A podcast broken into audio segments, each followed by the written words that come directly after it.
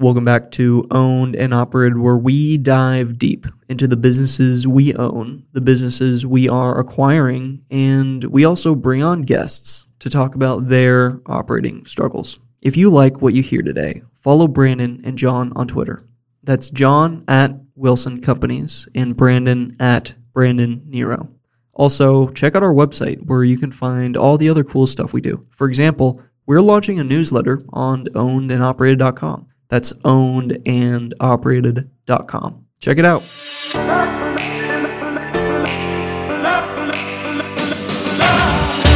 Okay, ladies and gentlemen, today's episode is wild. First of all, Kelsey Larrick stops by, and when I say stops by, I mean he is in our little studio in Akron, recording right alongside John and Brandon. Another thing, Kelsey owns and operates a holding company of e commerce brands, and he gives us the details on his biggest challenges and how he fought them. This episode is a personal favorite. Enjoy. If you listen to our show, you know that we can spend months sourcing businesses, talking with them, negotiating LOIs, conducting due diligence, all for a deal to fall through at the finish line. MicroAcquire solves that whole problem, whether you're buying or selling a business. As a seller, you're getting introduced to over 50,000 trusted buyers with total anonymity. As a buyer, you get to sort through profitable, vetted sellers and close in 30 days. We don't own any digital businesses yet, but over the next year, we're intending to grab a couple, and MicroAcquire is going to be our choice for a sourcing platform. Welcome back to Owned and Operated, featuring John Wilson, Brandon Nero, and other random guests that walk in the door. in nice, Akron, Ohio. nice, nice. Yeah, so today's introduction was done by Kelsey, Kelsey Layrich. Um, Can you work on pronouncing my last name? We got, we got to get this figured out. Every other podcast host has been kind enough to do it correctly. okay. Oh, what, how is it pronounced? Lyric. Oh my gosh. We'll figure it out. It's okay. Yeah, we will figure it out. It's not as easy I've as been Wilson. calling. I've been not calling. No, it's not. Or well, well, Brandon's I mispronounced for the first six months. Nero. I didn't tell him. Nairo. No, it's Nairo. Nairo. Exactly. Oh, exactly. alright. Yeah. Yep. You can tell me. exactly. Got yeah. it. So, anyways, we're we're blessed to be here with Kelsey today. Kelsey, how about you give us a sixty second? Yeah, so my name's Kelsey Larrick, partner and serve as the CEO of 365 Holdings. We're a vertically integrated e-commerce holdco. So we buy a handful of e-commerce brands every year, and our goal is to vertically integrate them under a shared services model. We've got a portfolio of five, soon to be six brands. We're based here in Akron, Ohio, and our stated goal is to be the permanent home for these brands. So we buy with a goal of holding for the long term. I mean, that was a good intro. That was I feel solid. Like, I feel like I know what you guys do now. So you have five. You're about to close on one more, and this is kind of cool because this is our first guest that we've had in person. So Took Kelsey, me six minutes to drive here. Took- yes. yeah, that's pretty cool. All right. So, purpose of the show is to talk about operational difficulties and how we got through them or did not get through them. Hmm. So, We get through all of ours, no, no problem. yeah. All right, so you, as we were riffing earlier, inspired me with, with a topic. We bought a business earlier this year that was our first acquisition where we didn't know what the post closing vertical integration would be. So we bought a business called Cultures for Health. It was on its third owner. It's based in North Carolina. Had a team of Can I interrupt real quick? Is is that like in ecom having a third owner? it's an old brand. Okay. Which okay. To, I, I- mean, to me, I'm already like that's has to be a flag, right? But it's not. No, if it's, brand. a 16, 17 year old Okay. brand. And right. it- it's, yeah, Okay. if it was one of these like Amazon businesses that have been traded every year, I might have some questions. Yeah, yeah. Categorically, we're buying like sleepier, more stable existing brands. All right. And so for something to be around for 5, 8, 10, 12, 15 years, rare, but for us, probably a solid thing in terms of like staying power of the brand, assets we're getting, et cetera. Got it. So this business was based in North Carolina and had an established team of about 16, 17 between office type staff and like warehouse production staff. Business sells fermentation cultures, so everything you need to ferment or culture your own foods. Kombucha, kefir, yogurt, sourdough bread, fermented vegetables. So all the, the raw materials for a DIY person to make those kind of healthy homemade foods. We going into closing knew there'd be some synergies and some consolidation, but also under the assumption we were probably going to have like a multi-state business now. We're going to begin to to grow past Northeast Ohio.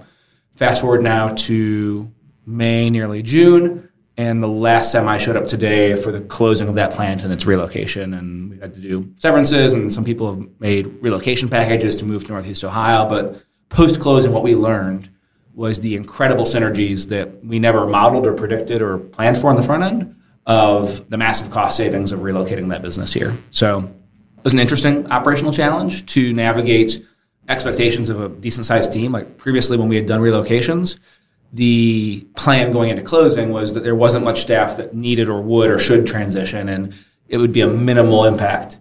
For the first time as owners and partners in 365, myself and Justin had to figure out the right way to actually uproot a business and then the impacts on the existing team and navigating severances and physical relocation of a, a real going concern as opposed to a close, pack it up, and move it real fast.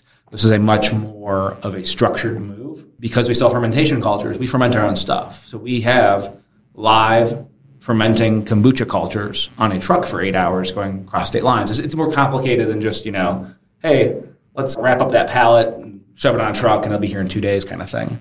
So it's a very interesting experience. Yeah. And there's really a lot to dive into there. So when you bought this, I'm just trying to repeat it and summarize it basically. Please. So you bought it, you closed first week of January, right? Correct. And the intention at first went like on closing date, you were like, we're going to run a multi-state business. Correct. So we're five months later. At what point did that change? By February. really? So like three weeks, really? It, it, it, did not take long to figure out. Like you do all the diligence you can pre-closing, and you learn everything you think you can learn to make a good valuation, a good business plan, a good like transition approach. Like there's a lot that you do to prepare when you go to buy a company, and then reality happens. Like it's the what's the the boxing reference? Like everybody's got a plan until they get until punched, in, the get punched in the face. Yeah, right? you start like unwinding costing. Like all right, I've seen this P and L. I know it's like cost structure, but like I haven't been on the back end of the inventory tool and like unbundled the bill of materials and found out, oh, cool, you pay 3x for labels what we pay based on volume, but I don't want to ship labels from Ohio to North Carolina. What do I like? You start doing all this math and like the numbers start growing really, really, really, really quickly. Like if this was a 2% or 1% swing on the P&L to pull off a relocation, we wouldn't have done it. It was like a upper single digits, nearly double digit swing in that wow. operating profit of the business. So if you move a, a P&L of a multi-million dollar revenue company by 7%, 8%, 9% of the net, mm-hmm. that's a massive decision that it's worth allocating capital to that experience to do it the right way, to take care of people, and then to execute it well. And that's what we did. All right. Yeah, it, it, didn't take long to, to unwind post closing. Yeah. I think I want to dive I think I want to dive even way further into this because this is pretty interesting. So okay, so you're doing due diligence. What was the integration plan with due diligence? it sounds like you had a full plan built together. 20 days in, you scrapped it. So, like, what was the first plan? First plan was just integrate marketing, just have our marketing team replace their marketing team. Okay. Leave accounting in place, leave operations, customer service, some tweaks and some improvements, like some support, but like generally, not a whole lot changed except for maybe the marketing function. And other than that, it was kind of wait and see, stand alone, let it run. Uh, let it run for how long? Like forever, or so like we, was this like knew, a six month thing? Uh, we knew we were going into taking on an eight month lease in the facility, so we had time to kind of sort out what that next step was. We had opinions about the practicalities of the facility and different constraints to growth. Those opinions evolved and got solidified in different ways through that first month. Mm-hmm. All right. So the fork in the road became chart a course to doubling down on multi-state or chart a course to relocating. So we had a, a square footage constraint that we knew was a constraint. We didn't understand every aspect of it. Explain. Shelf space, ability to, to turn out units in the square footage, ability to add product lines in the square footage, versus the ability to do that here in Ohio. Yeah. So like, like knowing that the space is, is heavily utilized is one thing. Knowing we functionally can't bring this new product line that's been out of stock for months and we have supplier issues, we can't go develop that product line in house because of the space, whereas in Ohio we just could. And we're going to turn on a multi hundred thousand dollar product line because we have physical space here in Northeast Ohio that we didn't have in North Carolina. So uh, when yeah. you start putting that stuff into the equation, it starts adding up. And I think to clarify for the listener, Kelsey's vertical integration involves manufacturing a lot. Yeah, sorry. So, so, John knows this for those that are listening. So we have an office here in Akron. We also have a full production and fulfillment facility. So we pick, pack, and ship all of our own items. We already have a food related business, so we had packaging equipment that would toll down. Tolling is the act of taking a large amount of food and packaging it into a small bag for a small amount of food. So here's an example. There's a tolling operation that needs to happen for the Cultures for Health that has itself just out just bringing that function in house from a vendor to equipment we already had in Akron, Ohio. We could hire like two FTEs just on the monthly savings of that one operating cost. FTEs is full time employees. Yeah. Okay. That's okay. I can get behind all this. As you start making this list of all these items, you end up with this swing of seven points on net profit on a decent sized e commerce business. And instead of looking for leases in North Carolina, you're figuring out How to multi move. move. Yeah. Yeah. Are you comfortable diving into the numbers on that deal? Roughly. All right. So, what would be interesting to know, and I'm just curious, is like what the seller was running at profit wise, what you projected at, and then Yeah. where where you got after the move. Because I feel like that probably went from like, oh, they're running a decent business to we're going to run it better to be like, okay, yeah. So they were running, call it 10% yeah, net, net margins. And we had kind of performed forecasted like maybe a little bit of growth there, 11, 12. Like there was some, a few tweaks. Like, all right, a few of these key drivers we know operationally Facebook ads, our ability to buy postage at our bulk rates versus what they were buying as a smaller operator, kind of some nuts and bolts things. We're going to move it from like, instead of 10 to 11, 12, we're going to move it from 10 to 17, 18, 19 on the same amount of revenue yeah, that's incredible. and we probably have better revenue growth opportunities. at That a product line couldn't be done in that existing space. Vendors couldn't do it reliably. We can do it here, and so it'll bump the top line by 10, 15 percent, mm-hmm. and that and that margin will fall to the bottom line. so, what exactly were the things that you gained by bringing it up to Akron? we pay a very very low cost in rent. So when we think about like vertical integration and like all the accretive nature of the machine we're trying to build, we pay very very very low rent in the building that we're in. Warehouse space in Raleigh, North Carolina is just more expensive than Akron, Ohio. It's just it's demographics. Mm-hmm. Salaries for office staff in Northeast Ohio are different than salaries in like an up and coming area like the Raleigh Durham area in North Carolina. So those are kind of the big cost drivers of space and people. Just efficiency, though, of our ability to do the fulfillment operation of that P&L versus the consolidated P&L is like anything else. You just through scale you achieve efficiency. Our customer service team ended up absorbing one full-time equivalent employee with no increase in hours. So hmm. as much as I like to think that we have like great performance management for our customer service team, obviously they have more time in their day because now they handle an extra X hundred tickets a month and there's no overtime involved. So I don't know if they were playing Minesweeper hmm. or if they just got more done in the day. But one way or another, like the customer service is still handled and we didn't have to hire anybody because we had the bandwidth. Now I just want to dive into the customer service side of things because I think that's interesting. So we have seven people. We have seven total, yeah. Yeah. Five remote. Yeah. And we've been integrating software to track, and basically they're just nowhere near us at all. But is your customer service still remote? Because it was remote for months. Just this week, we put a plan in motion to bring the last of them back in house on at least a partial regular basis. And how many are there? There are today four in house and four more coming back in house. The ones that were we left remote thus far were those that were on the phone frequently. We now have access to some more space in the building that we're in that we're going to build into a small call center space mm-hmm. that is down the hall from our existing office. So it's on campus, shared kitchen area, shared conference room space, but just they're not on the phone right next to people that are working at their desk all day. Yeah, that's good. That's good.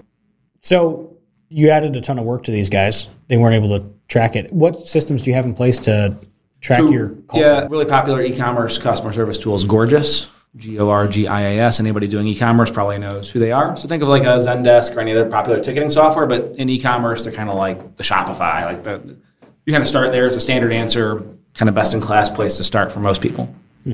All right, cool. Okay, so you brought you brought everyone up. How much did the move cost? Like, what does that even take? You said 17, 18. Maybe we don't Yeah, have to so ask like- that. yeah, so like, like- how many employees did you get rid of? What did it look like?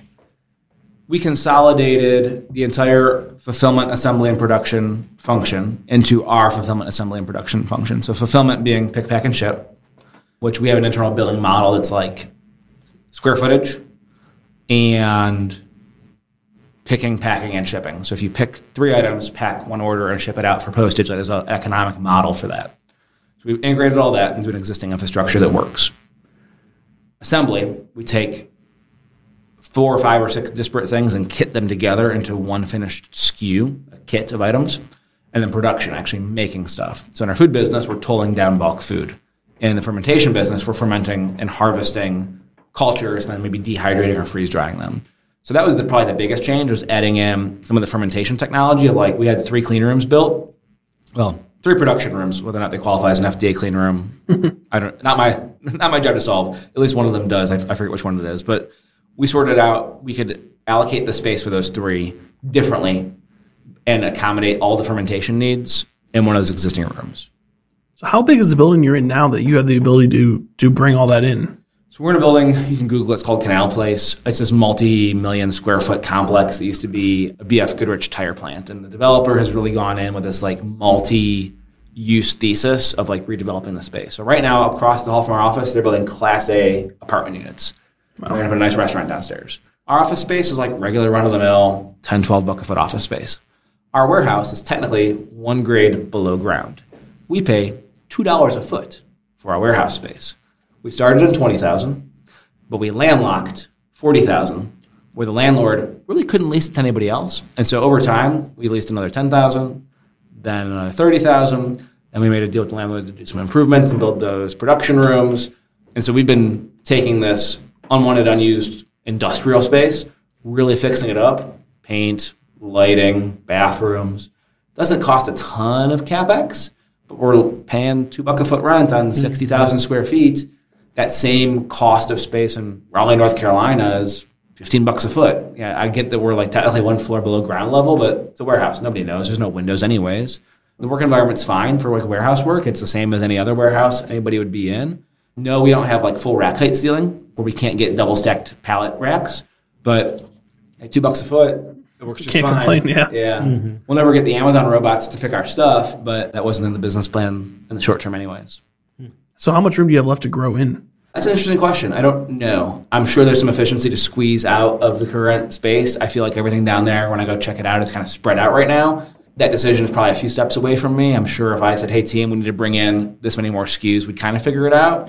There are other spaces in the building where we could, again, kind of expand on campus and go multi building or multi floor if we had to and get more low cost space. So when we first moved this Canal Place building, that's part of the dream was like, hey, we're going to keep growing at this crazy pace signing a five year lease is going to prohibit us from doing that. How do we get the best of both worlds? Yeah, we have to re up our term every time we take more space and stretch out the end date by five years. But to keep moving at this pace, it's a super flexible relationship with the landlord. That's interesting. That's so you potentially have. I mean, how many floors? there's got to be. It's, it's, a million square feet. No, so you and, endless essentially. And there's multiple buildings. I mean, it's huge. Okay. It's, yeah. Well, it's where it bounces. Oh, all right, all right. And so some of it's finished yeah. Class A. Like there's a law firm with like wow. glass doors and you know wood wood floors yeah. and like great lighting and like it looks like twenty dollar a foot Class A office space. And then I pay you know four hundred dollars a month for the new call center because it's like old C class office space that we're gonna put a, a cube farm in. Like yeah. it works for our need. I forgot it was down the hall and we wanted to bring customer service home and like great, cool. Call landlord, add to the lease, four hundred bucks a month, new space. Does it make any logistical issues with you being one floor below ground as far as yeah, just logistics, trucking, and all that kind of? We actually have a better dock access. We have two now, as long as the elevator, the freight elevator, works all the time. We have we have one direct access and one that's freight elevator based. The bigger issue is just old building and all the sewer drains end up going through our floor, and we have special backflow insurance and stuff. Like, other than that, no. Okay. So there's a tangible risk in being underground with all of your inventory and water. Oh, for sure. I'm, I'm, pretty. I'm pretty sure our insurance agent can tell you all about it. Yeah, I'm just. I'm. You know, I'm sitting here like I can sell you a backflow preventer. yeah, we got some products to help you, Kelsey. yeah, I bet you do. Oh, that's funny. All right, man. That that's pretty interesting. So you guys are going to be there for a minute. So you moved your team up. Currently, there's no one in South Carolina. Yeah, the North Carolina team Two have relocated full time to become work as 365 employees. And the last two team members that are on a severance package are finishing up the transition like this weekend next. And of course, we're covering like all the expenses and room and board and travel and whatnot. But they're like literally finishing that this week and next.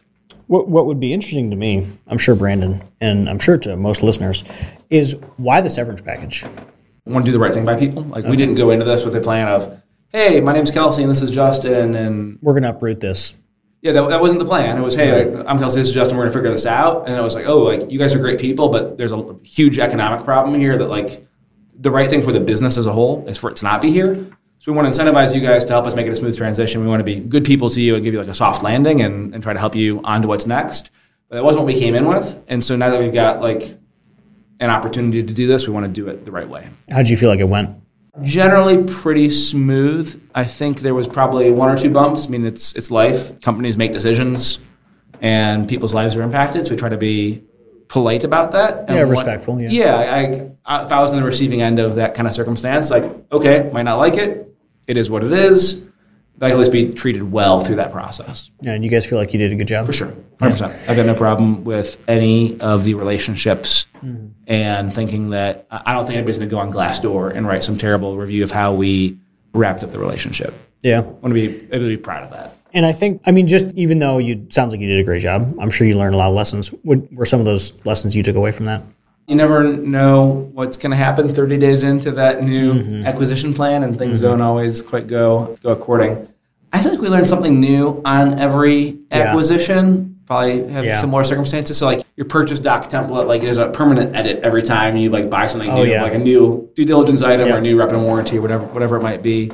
Here's a like super tangible one for ecom people. Like we royally messed up a few settings in Amazon Seller Central on the transition. We lost X number of days of sales for listings being down, and Amazon held our money for X amount of days, which is like a working capital crunch. So like there was some stupid stuff. Like all right, cool, owned knowledge. Next time we go to do that, we have a better playbook about all right, don't press that button, press this mm-hmm. one. So yeah, there's definitely items like that. Yeah. What did the severance look like for people?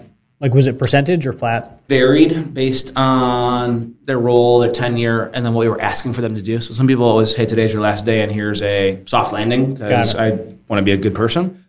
Other people was, this is what we're doing, this is why we're doing it, and I'm sorry that that maybe impacts you that you have to have a career change, but here's the opportunities. You can have this relocation package to Ohio. This is compensation, these roles and responsibilities, but you may or may not want to uproot your life. So if that's not in the cards for you, I understand. If it is, like let's talk about all the great ways you could join 365. If it's not in the cards for you, here's some incentives to do the things to make this mutually profitable for you going to find your next venture and the company to be successful in the transition. And then I think the target was like two to three months for most people, where they might have had a PTO balance, they might have had you know X amount of years of tenure with the company. We felt like giving them 60 to 90 days was a good amount of time for like a career person or even a laborer that's doing warehouse work to be able to go find a new job. As you know, we can talk about this later, but labor market's super tight right now. I Yeah. people are having a hard time finding work if No, they want not. it. Yeah. So I felt like 60 to 90 days in most cases, again, depending on some details there, was like a more than fair way to say goodbye to somebody. Yeah. I, I hope they find a job the next week and they can, you know, double dip. Yeah. That'd be sweet. How many people came up? Of it was 16. Yes. Is that more or less than what you wanted? We wanted three. Yeah. Yeah, that'd be tough. I mean, two to me seems like that ain't bad. I mean, to have people move like from I mean, we can make all the Cleveland weather jokes we want, but like, right um, from one of the Carolinas to Northeast Ohio, that ain't bad. yeah, we were selling the 365 culture and mission pretty hard. Mm-hmm. And I think as an opportunity set, if you're working as an employee at any level in an 18 person company in North Carolina, and you come to Akron, and you see a 70 something, 75, 80 person company in 60,000 square feet instead of in 2,000 square feet. You start to see like the logos on the wall and hear some of the stories and meet some of the people, and you find out that just one year ago it was you know half of that. Like there's something I think persuasive about that. I do think Yeah. it was a compelling offer as far as a next step in people's careers of there's a lot more growth on the other side of this door than had plan A worked out. Had plan A worked out, being a long-term cultures for health employee, I don't think in North Carolina is as attractive as being a long-term 365 employee in Akron. Mm-hmm. Have those relocations worked out well so far? Yeah, so one was sooner. One happened in March, and one is literally like this week. Oh, nice. Crazy. The fun part about that, though, is like you get to really have that kind of when, when you go from the satellite business that was operating on its own to now we're truly going to integrate it. And it's all all one team. All of your HR recruiting culture questions, like you've literally worked with this person. Yeah, they felt like they were a bit of a satellite or an island in this other brand, and now you're bringing them under one umbrella. But you already know exactly what you're getting. You get a, a trial, if you will, if you're going to extend that offer to somebody.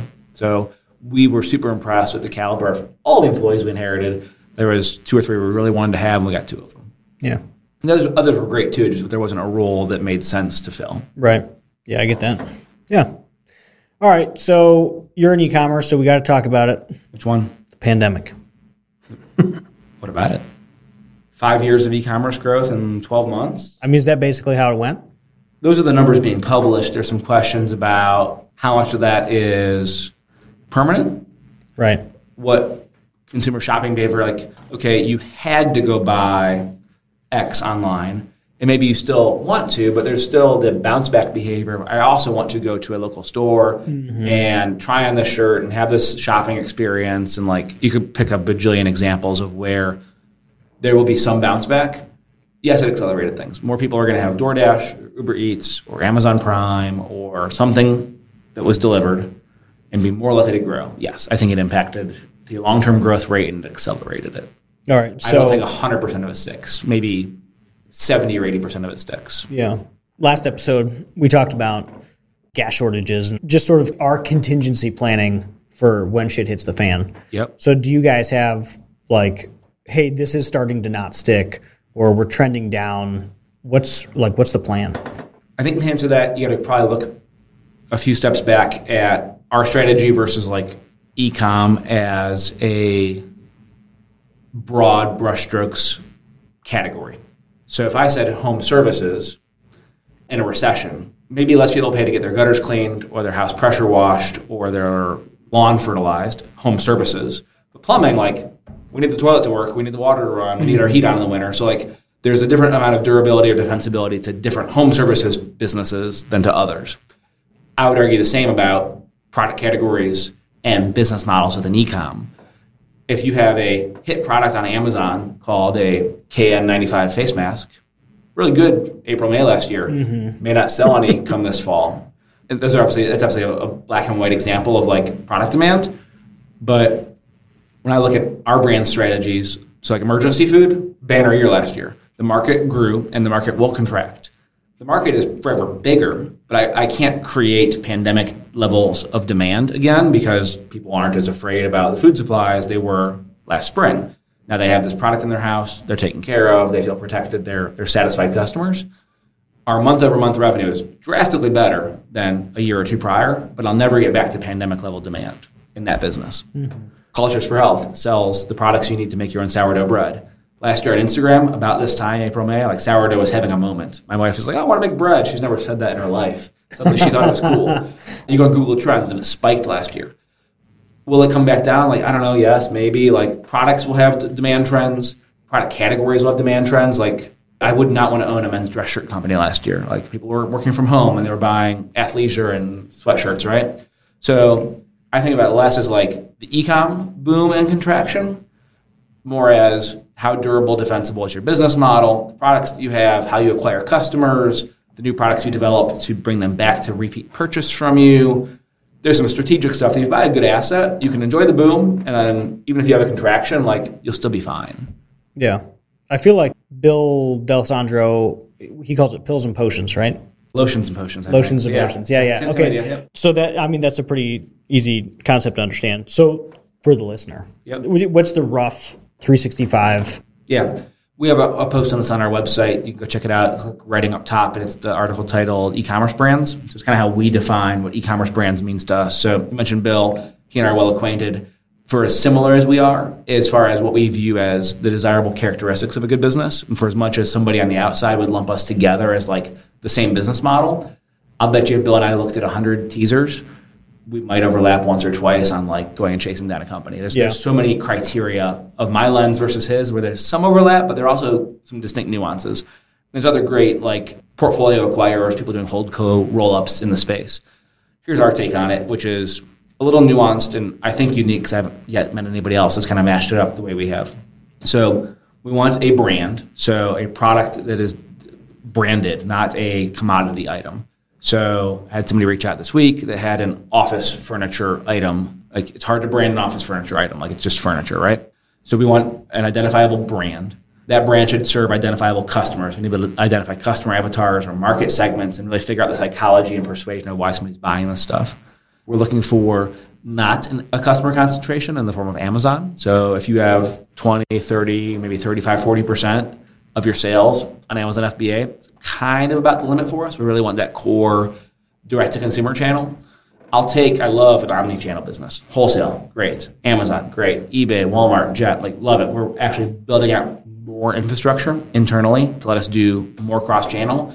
We want the anchor to be direct to consumer on our own website with Facebook and Google ads, capturing email addresses, etc. So those market based brands selling predominantly D2C with kind of the size constraints economically that we can afford to acquire, that's really our sandbox. So somebody like Bill might say, hey, I want a potions and lotions, six SKUs, small, lightweight, easy to ship. I say, yeah, that's super attractive. Valley Food Storage, we ship like 60 pound boxes of emergency food. Doesn't meet that criteria. I love that barrier to entry because you can't just go spin that up tomorrow and ship that out. It's hard, hard to do. Uh, our Nikki's Diapers brand, 7,000 SKUs in the warehouse. You want to go compete with us? Cool good luck having the product selection that we have. Is that a harder business to manage and it takes longer to move that inventory? We turn it slower? Yes. So I look at what those aspects are of any one opportunity as is that business in and of itself a good investment? Is it a moat? Is it defensible? E-commerce brand overarching though, omni-channel brand, end customer in mind, not a product in mind. So I'm gonna it might backpedal a little bit into this, but you have these these smaller brands, not smaller brands, but you know it's not it's not Amazon Basics. They are smaller brands. I, I, like to say like we give a brand a home where to zoom out. I don't want to interrupt, but this is a, a good riff to go on. So part of my whole like shtick or thesis on the space is that 50 years ago, post World War II, the American consumer class was born, and consumer spending drove the last 60, 70 years of American growth and our like dominance in like monetary policy and global economics and everything, right? And that was predicated on people came home from war, had a bunch of babies, and we had the advent of mass media, radio, TV, and billboards. And a few big brands, Procter and Gamble, Johnson and Johnson, started to deploy advertising at mass scale to drive consumers to big box stores to go buy a large number of products from a small number of brands.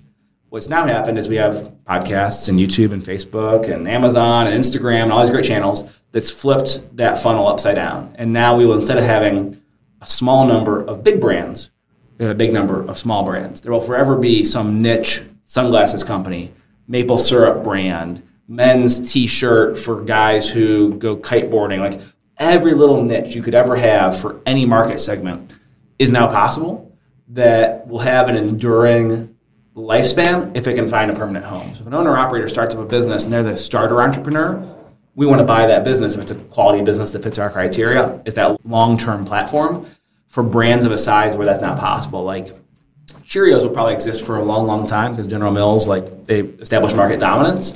The next niche version of breakfast cereal that's keto, gluten free, whatever the, the trendy thing is that somebody's going to build a business around it might only ever be a $8 million revenue company or $3 million revenue company, whatever it is. If it's, a, if it's a sustainable business that has an enduring value proposition and can identify customer segments and do really good marketing and like build a brand, that business needs a place to live for forever. And I just think that the world now is many, many, many, many more small brands and many fewer big brands that dominate.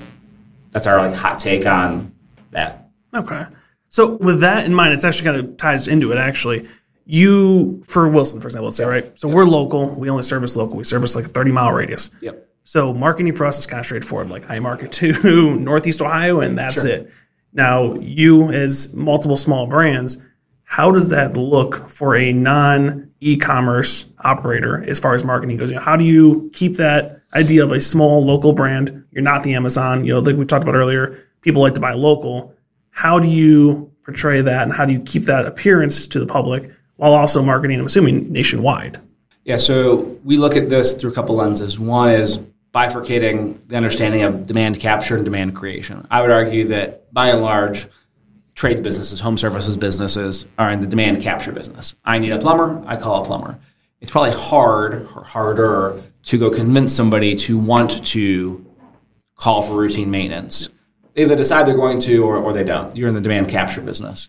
Most e commerce businesses are one or the other. I love if there are some of both. So I can run interruptive Facebook ads to create demand by doing really great storytelling in the newsfeed of telling you about this problem you didn't know you had and this magical solution you've always wanted. I just had to make you aware of it. And I can move you through the marketing funnel. You might view that ad, go to the website, and not check out. And three days later, remember the brand name, type it into a Google search, and click on our brand name on Google. I started with demand creation, Facebook ad, interruption, didn't know you needed it, and I moved to demand capture you guys have like a different way of looking at it. You got to figure out.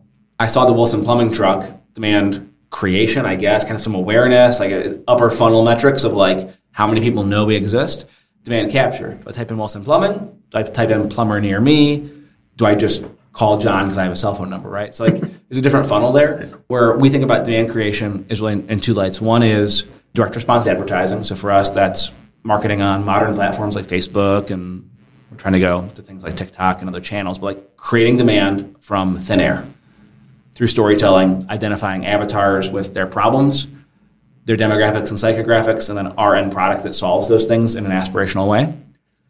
There's that, and then there's our media company strategy, which sits above demand creation advertising. So direct response ads is predicated on like conversion metrics. I need to have a certain return on ad spend, certain cost per acquisition. I, am trying to build a funnel that I can solve mathematically if I put enough spend into the machine, it comes back out the other end profitable in the long term through LTV. I think about the media company strategy is what sits on top of that and really builds like super top of funnel awareness. So I might run an ad about like we'll go to Cultures for Health for sourdough bread.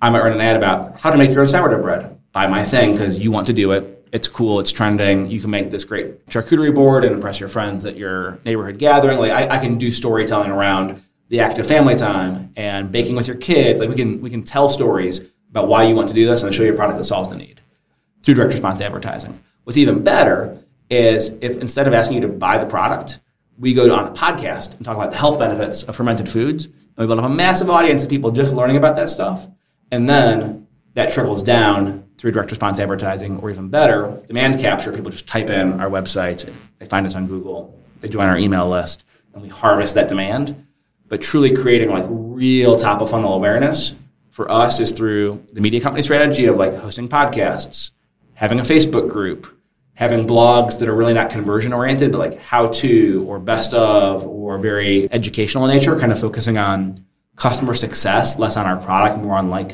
the avatars and the problems. I think for you guys, I think I'm stealing this from Gary Vee, but like my hot, hot take would be like you should run local YouTube ads on like how to not hire a plumber, how to do everything yourself and build up so much credibility and so much awareness and so much like authority that you know darn well most people don't want to do it. They'd rather call you guys. How do you just be sure that when the time is ready, they want to allow you to capture that demand and like not price shop and not, you know, take the appointments available at eight because you guys aren't available till nine, like building that brand authority. Harder to do on a nuts and bolts problem like my toilet won't flush than building aspirational awareness of some food product or lifestyle brand or widget I can buy on the internet. It's, it's interesting just to look at that. Even you know, like you said, the, d- demand comes to us. We really uh, just have to figure out how to get them to find. It's Wilson. almost like there's a there's an active demand. I think of like our restoration business. Like the restoration business is kind of a funny business because the demand is out there.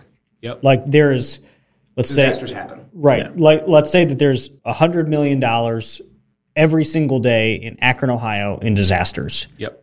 and all that As you have to not be. my warehouse flooding, we're good. Yeah, right. so all so that all you have to be is somehow able to capture that already existing. You don't have to create anything. You just have to tap in somehow to an existing problem. In e-commerce, there's businesses predicated on demand capture, businesses predicated on demand creation, and then businesses that are a blend of the 2 Mm-hmm. We really want to be a blend of the two. What I what I have traditionally viewed as a lower quality, less defensible business is a business predicated on demand capture because you end up with a, a bit of a race to the bottom. Somebody else can drop ship it cheaper. Somebody else can list it on Amazon with more spend. Somebody else can like fill in the blank competitively. So in e-commerce, with the level playing field of Amazon Prime, it's not a very defensible model. Demand creation is also hard, like convincing somebody to come buy your pair of shoes versus going to the store and buying like it's a different set of problems. You kind of choose mm-hmm. which set of problems you want to tackle in your business. I love buying a mature enough brand that's old enough. Talking earlier about the age of yeah. a business where we have some brand reputation, we have some authority, we have assets that let us do advertising about customer success. We can build a media strategy around kind of hosting the party that our customers are all quote unquote attending in their mind about who they are as a person and the activities that they like to partake in and the products they buy. And then sure, we got to run performance ads, we got to capture the demand, we got to run emails, we got to do sales. I love having a bit of both. Do you have any brands that feed off each other? Like we have cut and dry feeds off of Wilson's work. Does anything happen like that in e-commerce or the brands you're operating? Everybody asks me that all the time. I've always thought it was a great idea. I have not seen it work. I guess my best answer to that is like if you have a favorite maker of a shirt, which is an easy example. So he, actually, here's a great example. I'm wearing an Untuckit dress shirt. These were cool like six years ago when they first came out. So I, was, the only guy that had one. Like, the original store in Soho. I, I, thought it was great because like I never like tucking my shirt in. Now everybody's ripped it off and everybody, everybody's making one, right? Like you can go to Banana Republic and buy like an untucked length dress shirt. Here's my problem though. They named the company Untuckit. I get the direct mail piece in, in the mail, and on the front is a woman wearing a dress and a guy right. wearing pants. Like right. you don't want pants from Untuckit. You right. want a shirt meant to be untucked. So likewise, if you got a mailer from them about a belt, like I don't know, I want your shirt. I don't want your belt. Whether it's the same brand or different brand, it's very hard to have cross-brand congruity. You get your mail and it says, you know, Honda owners, special insurance offer from, from Liberty Mutual. It's like, okay, you sent the same one to Toyota owners yesterday. Do I really care? Like, I understand it's affinity marketing. Does it actually work? At some scale, it probably does. Have I seen it play out in e-commerce where I should be able to email my list about your product and you should be able to email yours about mine? It's easier said than done. It's hard to pull off. So as much as I have fantasized about that and everybody asks about it, and I've even tried it in a few cases where I was like, oh, this is going to make all sense in the world. I just haven't seen it play out at a scale that's commercially viable. I want to dive a little bit backwards into the content thing. So we talked about this with James Camp, okay. and we talked about how you know my big question was why not roll up ecom, and we got into this whole discussion, and he said that ecom scales very well, like Costco go down as you scale, and then he said that that click, that purchase is worth more to the e-commerce company than to the content company. Am I saying that part right? I'm following you. Go ahead. Okay. Yep. So I'm super into what you basically just described, where you moved up funnel. You said yep. you had some podcasts. You said you have a Facebook group. I'm sure some websites of some type. We do have websites, yes. Talk to me about it. Like I'm, I'm, yeah. I'm down for this. This is sweet. So, I get some qualifiers on like content, website, and e-commerce are both very large categories. Of right, right. If you're in the content website business, your goal is to generate as much revenue per user as possible. So, for every page view or session on your website, you need a business model of getting those eyeballs to your site, your content, probably through SEO, because it will bring you visitors for free if you're good at it. And then you need to monetize them. So the lowest common denominator, in my opinion, for e-commerce is monetizing through like Amazon affiliates. So if I go to a, a blogger and we say, we'll pay you 10% commission on the sale of product X, what I'm fighting against in their mind is one, dealing with me and having a relationship and an invoice. Like there's a whole process, business process there. Or they can just turn on Amazon Associates Amazon converts better than my website. Amazon has more customers than I do. Amazon has Prime shipping. Amazon has card on file for all these Prime members. Like the revenue per user for an outbound click to Amazon Associates is almost always going to be better than an outbound click to some other brand's website. So you think through like the value chain of how can a content brand monetize? If it's through e-commerce, if I'm reviewing pocket knives, I'm going to get the most revenue per user sending pocket knife visitors to Amazon to buy pocket knives than to a pocket knife company. Probably. And if you run a content site, you've probably done testing and you have math to figure out based on your goals and your business model, like what business do you want to be in? You can go up funnel and say, all right, like I want to build a content site for services businesses. So I buy AkronPlumberReviews.com and I go to you and I go to all your competitors and I like I hold you hostage. Hey, good news. I rank number one for Akron Plumber Reviews. I'm actually not a non-biased source, even though my website says I am, and I'm going to hold hostage my rankings. If you want to be number one, you got to pay me more than the other guys. I'm going to have a little auction. I'm going to let you guys participate and decide who wants to pay the most, be the quote unquote number one in Akron. That's a business model of do I want to charge you on the click basis, on a pay per lead basis? Do I want to just charge you just to have the ranking and like the results are what they are? So when you're in the content business, you can decide where you want to extract value in the value chain and how you want to charge for it. I think what James is getting at with content in e-commerce is probably product shopping and things that are like comparison sites or blogs or reviews or content sites around a niche or industry and how they choose to monetize. I think the same example goes for any vertical. Home services, e-commerce, software reviews. Like you Google the wrong thing for like software companies and you end up on a review site that just compares software and all they're doing is having an affiliate link from their website to another software company. So yes, every content site needs a monetization strategy, and based on the industry they're in, they're going to have a different model to monetize those users. So you own a part of your content strategy is owning these Facebook groups, owning these podcasts that you guys are putting out, and you're using yourself as sponsors. I guess can you walk through that a little bit deeper? So that strategy is probably about 10% deployed of where I want it. Okay. When, when, did you start? I wrote the original piece last year. We've been we're, we're actively hiring today for the person who's going to own that role. We've had fits and starts of the deployment of that at scale at a way in which I am proud of. So We've had elements of it that are deployed. The strategy is kind of the vision or the destination. I think we have a lot of work to do to get there.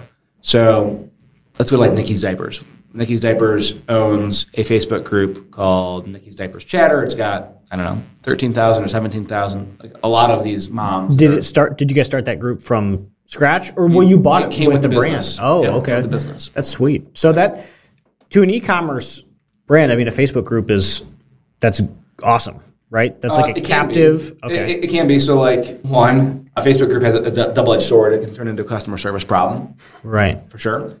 Two, you might say like, oh, this is a great strategy. I'm going to go message every other Facebook group related to my industry. I'm, gonna, I'm going to buy their Facebook group for X amount of dollars. Hosting the party and having your community that like hangs out in and around a place on social media that is attached to your name is, I believe, as like a persuasive human being, a good thing. I believe it's a good part of a brand. I don't think it's a performance marketer. It's an easy funnel to solve for. I don't know that I can go pay X for a group, post X amount of links, and see Y in revenue that like solves my return on investment. I'm sure I can put together a spreadsheet that would hypothecate how that works. I don't know how often that actually plays out at scale. So the media company strategy idea is I have the podcast, have the Facebook groups, have the long tail blog results that are maybe less commercial intent and a bit more like success based. And you own these blogs or these other people's blogs? Ours. Okay. Yep. Whether or not we brand them as the brand or as an extension of the brand, we'll have a different strategy based on kind of our position in the market and what we're trying to accomplish there. That to me is just part of the overall like build a brand. Once you have a brand, demand harvesting, demand capture is easier when you're the bigger fish in the pond. Mm-hmm. That is pretty interesting. I think, well, you and I texted about this the other day, but I think that the whole content plus ecom thing is sweet. If, if you can do the trend thing- Like I, I wrote a whole piece on this on our website. You can go find it. But like, why does Red Bull pay thirty million dollars to have a guy jump out of a space capsule? Is he drinking their product? Like, no, he didn't. Like, yeah, their logo's on there. They're the best media company in the world, and you never see their product in anything that they do. Mm-hmm. Taco Bell did some co-branded hotel in California. They didn't make any money at the hotel. Like, they just wanted a, a press release about their cool thing mm-hmm. there's a growing list if you follow Web Smith on Twitter. He's got a company called 2PM, very much at the cutting edge of like modern content and commerce thinking.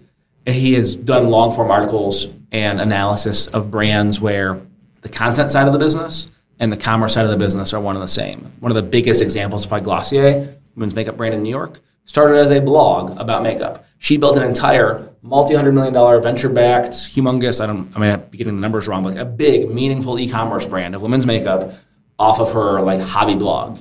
Yeah. And Red Bull has a magazine. Like so yes, I actually think that the convergence of those things matters. That's the difference to me between a brand and we sell desk organizers on Amazon. Mm-hmm. They're both quote unquote e-commerce. When you get into like these industry debates, one to me is worth a whole lot more than the other as far as like a value proposition of a durable business, having a community around the thing you're passionate about that understands its customers versus I have this thing you can buy. I think that's kind of exciting, personally. Like this idea that you can have a product and then it's just a, an accumulation of advantages, and it, it's like it's moat building. You get to go in every day and sort of build this thing that is harder and harder to jump over. brand as moat is one of these like super hard to intelligently debate or measure topics. Oh yeah, Like how many guys do you talk to about selling their company? Oh, I got a great brand in the area. Yeah. Like, how do you measure that? What does it mean? Yeah. How many dollars do you put into that? We get a little closer in digital. We can look at like things like brand search, like how many people actually type the name, name brand in. We can look at direct none traffic, where people just like have it bookmarked or saved or type it in directly. So we have some indicators of like brand moat in ecom, probably a little bit more reliable than somebody selling you a plumbing company mm-hmm. on its name. But you know, if Coca-Cola stopped advertising, people would probably still buy bottles of sugary syrup without seeing the polar bears at Christmas every year. Maybe a decade or two, like some impacts, but like I'll bet you they turn off spend for three years, probably wouldn't change a thing. yeah. Which brand do you think has the most potential?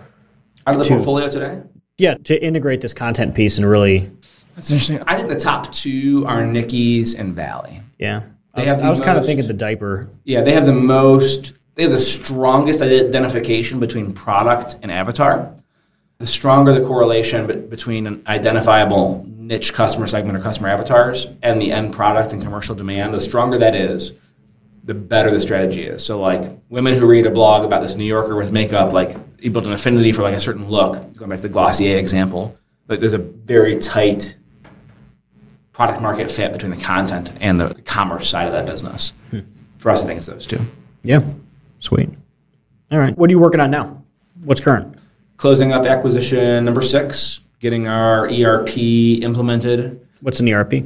enterprise resource planning. It's like big boy accounting.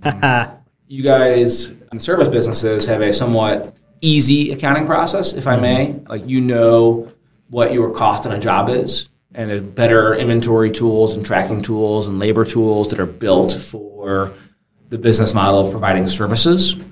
Accounting and revenue recognition and costing in at scale or subscale e-commerce is much more challenging. So uh, Especially with the manufacturing piece, because you you have to tie how many minutes into each article. Is that how you break it out? We are getting to that level of detail in our costing process Yeah. for our in-house manufacturing. With this, we have so like back to the cultures for health relocation. We didn't have that when we bought the business. We figured out costing through spreadsheets and manual processes later because we, we didn't onboard it to the ERP the day we closed. It's going to happen next month, I think. We already have the spreadsheet work done. Data that we couldn't get pre-closing, that we had post-closing about costing, huge value driver in our ability to measure that more accurately through the ERP and to control it and to drive it down. Mm-hmm. Mm-hmm. All right. So, are you allowed to talk about the acquisition you're currently working on, like rough stuff? Rough stuff. When's this podcast going live? Probably next Wednesday. Might be might be a little close to drop. got eight name. days. Yeah, eight days. It was listed by a broker, and Was this like BizBuySell? no, I do love buying from non-industry brokers. I, I love a good BizBuySell broker, Yes, an ecom yes. deal. It's my, my favorite thing. If you can find a mismatch between the quality of the asset you're buying and the person selling it, you have the opportunity to create value. Yeah. Oh, who did? Oh no, that, that I was about to say who said that. It was it was literally you four months me. ago. Yeah, I walked through your warehouse and you were like you were like one of the best things that we've done is buying the right asset from the wrong person. Like you bought some something off Empire Flippers that they had no business selling, or it was something like that. That is correct. Yeah. Okay, that's great stuff. Yes. Back to accumulated advantages of doing roll-ups and you Yeah. know, a holdco. Listed by a web broker that like knows what they're doing. Ran a somewhat competitive auction process last fall, and I was not interested in being the high bidder for it. High bidder couldn't close, fell through for whatever number of reasons. Went back to market in February, and I was really firm on like if you want us to buy it, it's got to be because you want us to buy it, not because of like the last penny of consideration. You played that game, it obviously didn't work. And this individual is, yes, we were paying a more than fair price for the business, but I do believe we won it on the merits of our ability to quickly, coherently, easily, successfully close, not on the last penny of consideration. Yeah. So how big is the team? This is the typical 365 acquisition. So minimal team. There's a couple service providers that will terminate relationships with post closing. We'll pack up the inventory at the 3PL. Trucks will have it rolling to Akron. We'll get it unboxed. We'll onboard it to our customer service stack. We'll change all the passwords. We'll update all the billing and credit cards and everything. Like it'll be a 24 hour like in business transition.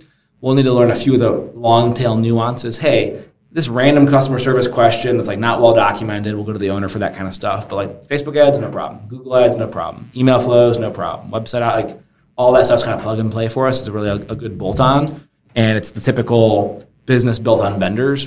Very minimal team. It's really just an owner operator who's doing this off the side of his desk. He's a professional, and this is not his full time career. So it's a great acquisition for us in a bolt on fashion. Yeah. You know, we, we view the brands kind of as lines of business in the Holdco. So we're bolting on brand number six. Yeah, that's cool. And well, is this manufacturing as well? You guys bringing in? It's not. It's finished goods, and my prediction is by September we'll have figured out how to do it in house. Yeah. I talk a lot, a lot of times about interviews like this with our team and my business partner Justin. Mm-hmm. One thing he does not like it's paying other people to do things that we could do ourselves. Hence the vertical integration model. Mm-hmm. This is a product that gets going, going from bulk to, to smaller containers, and I'm positive we will find a way to buy it in bulk and buy machines that can put it in small containers, and we'll know exactly how many months it will take us to recoup that investment. Mm-hmm. My prediction is by Q3 it'll be happening. Hmm. Yeah, that's cool. And do you have to bring on new warehouse space, or have you already? Do you have enough in your sixty thousand square foot warehouse? throw up some shelves. We, we've, we've got room. This Yeah, is a, that's uh, awesome. Easy add-on. Yeah.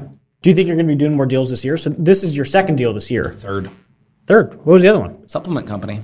Oh, Stressed acquisition in January. Oh, so you bought two in January. Yeah. All right. So- you had a January. We, we sold one, bought two in January. okay, I, I knew about the selling. Don't one. do that if you Yeah. want to have like holidays with your family and Yeah. employees that don't hate you and Yeah. that kind of stuff. I was told I was not allowed to do that again. Yeah. A Q1 review, planning for Q2, and Yeah. on the stop, start, continue. Under stop was Kelsey can't buy two things and Mm-hmm. sell one all at the turn of the year Yeah. While we hire eight people. Yeah, I, I got to stop going to those offsite strategy meetings too because I just end up getting scolded. It's rough. I enjoy them. They're kind of fun. Mm. Bet you you do. No, to answer your question, strategically, we need to wrap up the ERP deployment. We need to get Yeah. the growth plan executed on all these great businesses that we've bought. We're doing a mm-hmm. ton of hiring right now. We just did an org chart reshuffle and kind of redid a number of KPIs for people, mm-hmm. functional roles people are in, kind of took the next evolution. Uh, what I've seen internally is we've had the shared services thesis around how we want to run the business. But as businesses ebb and flow and they grow, we finish projects, we add new brands, we hire, turnover happens. Like the org chart evolves through time. When you're adding, we added 18 people already this year.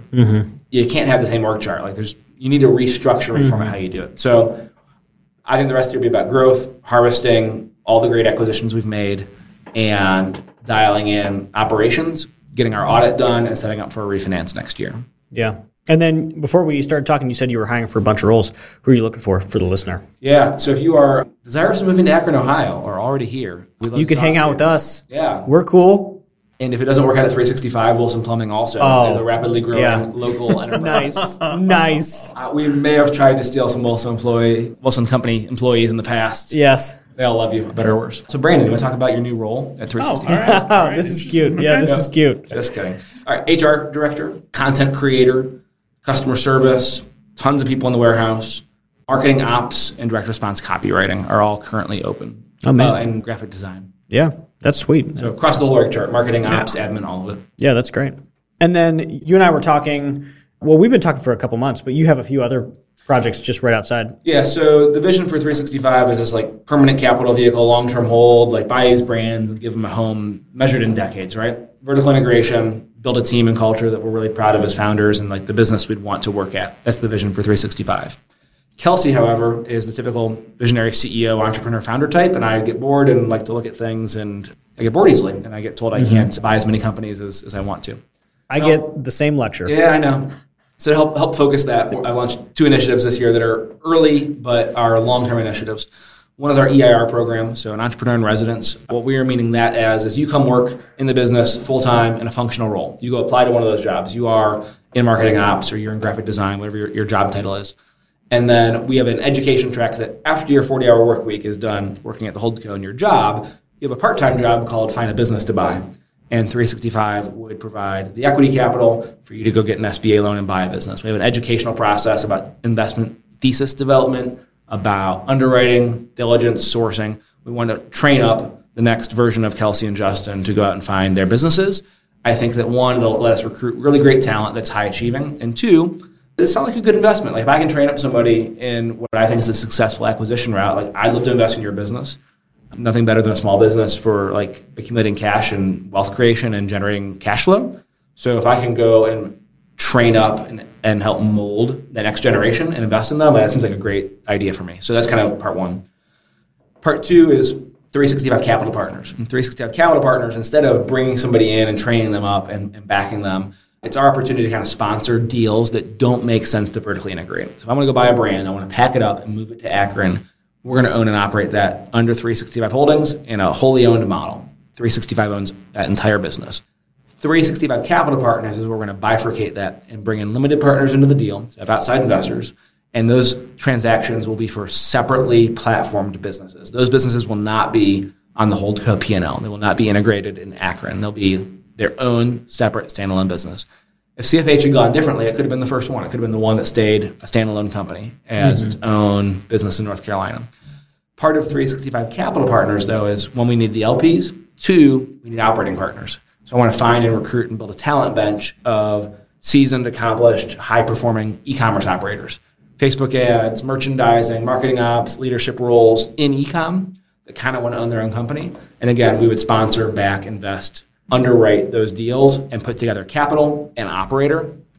Both of these programs are EIRs and capital partners, are both designed to allow me to scratch my entrepreneurial itches around other ways to create value in the ecosystem, partnering talent and capital, but not distracting from the vision of Holdings. Holdings is on a mission, needs to do what it wants to, to do objectively and let the team run the business. Like I'm mostly off the org chart. Justin's working on getting there too. We want to build that to be an entity onto itself that lives beyond our ownership or executive management. We want to own it for decades, but we want it to be its own thing.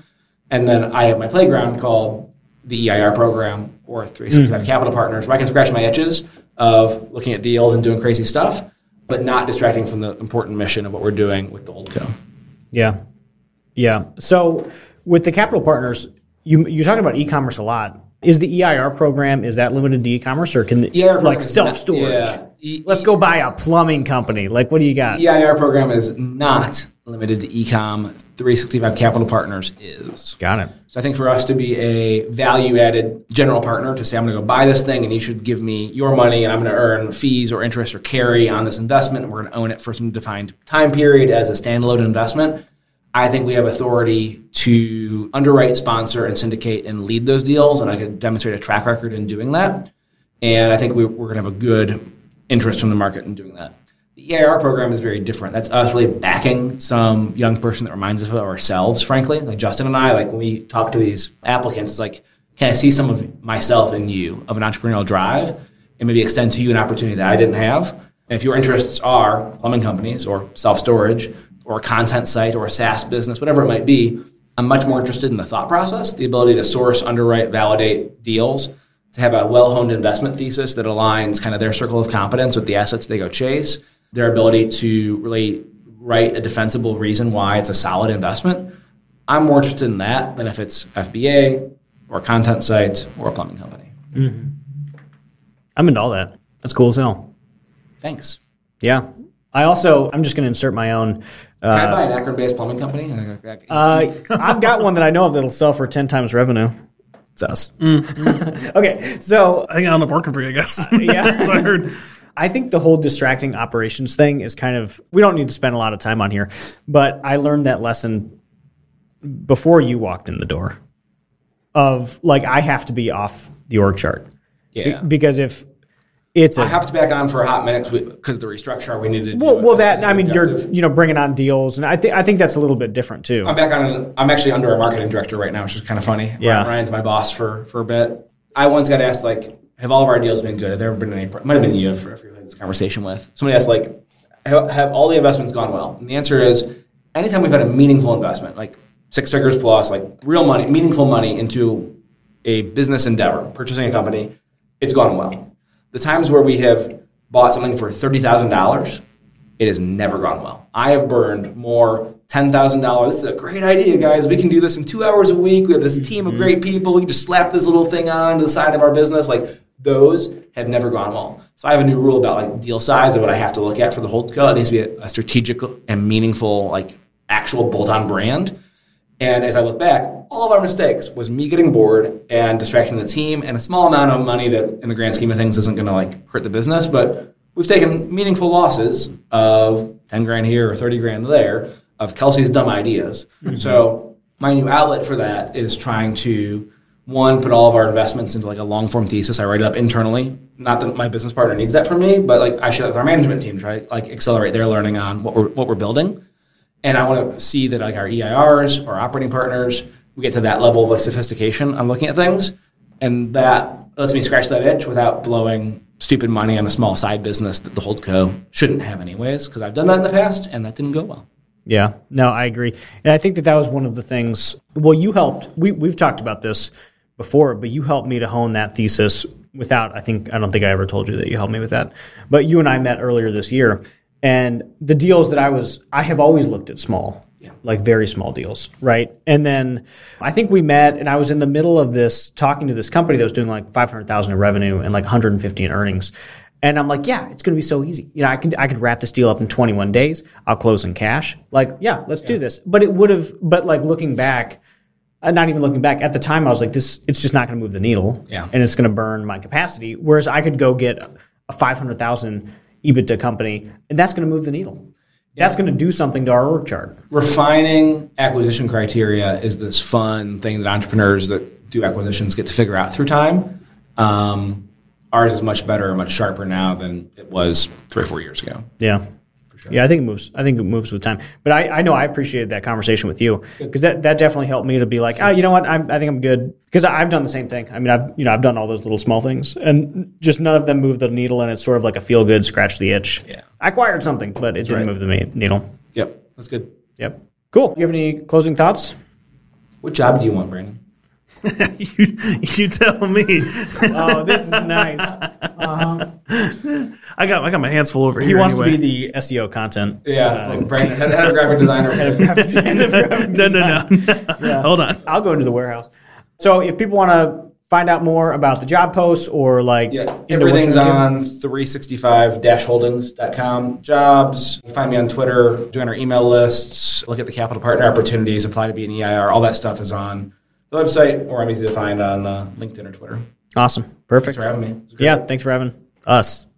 Thanks for being here. Yeah, thanks for, thanks for being here. Thanks for driving the six Thanks- minutes down the street. thanks for coming. In office guest. We don't have video on this podcast. I do just want to say that you guys have a, a stellar setup, and I'm glad Brandon went and got me a microphone so all three of us could be here. Yeah, yeah, me too. I think we're gonna have to start flying in fancier. guests because this is definitely this is a more enjoyable experience.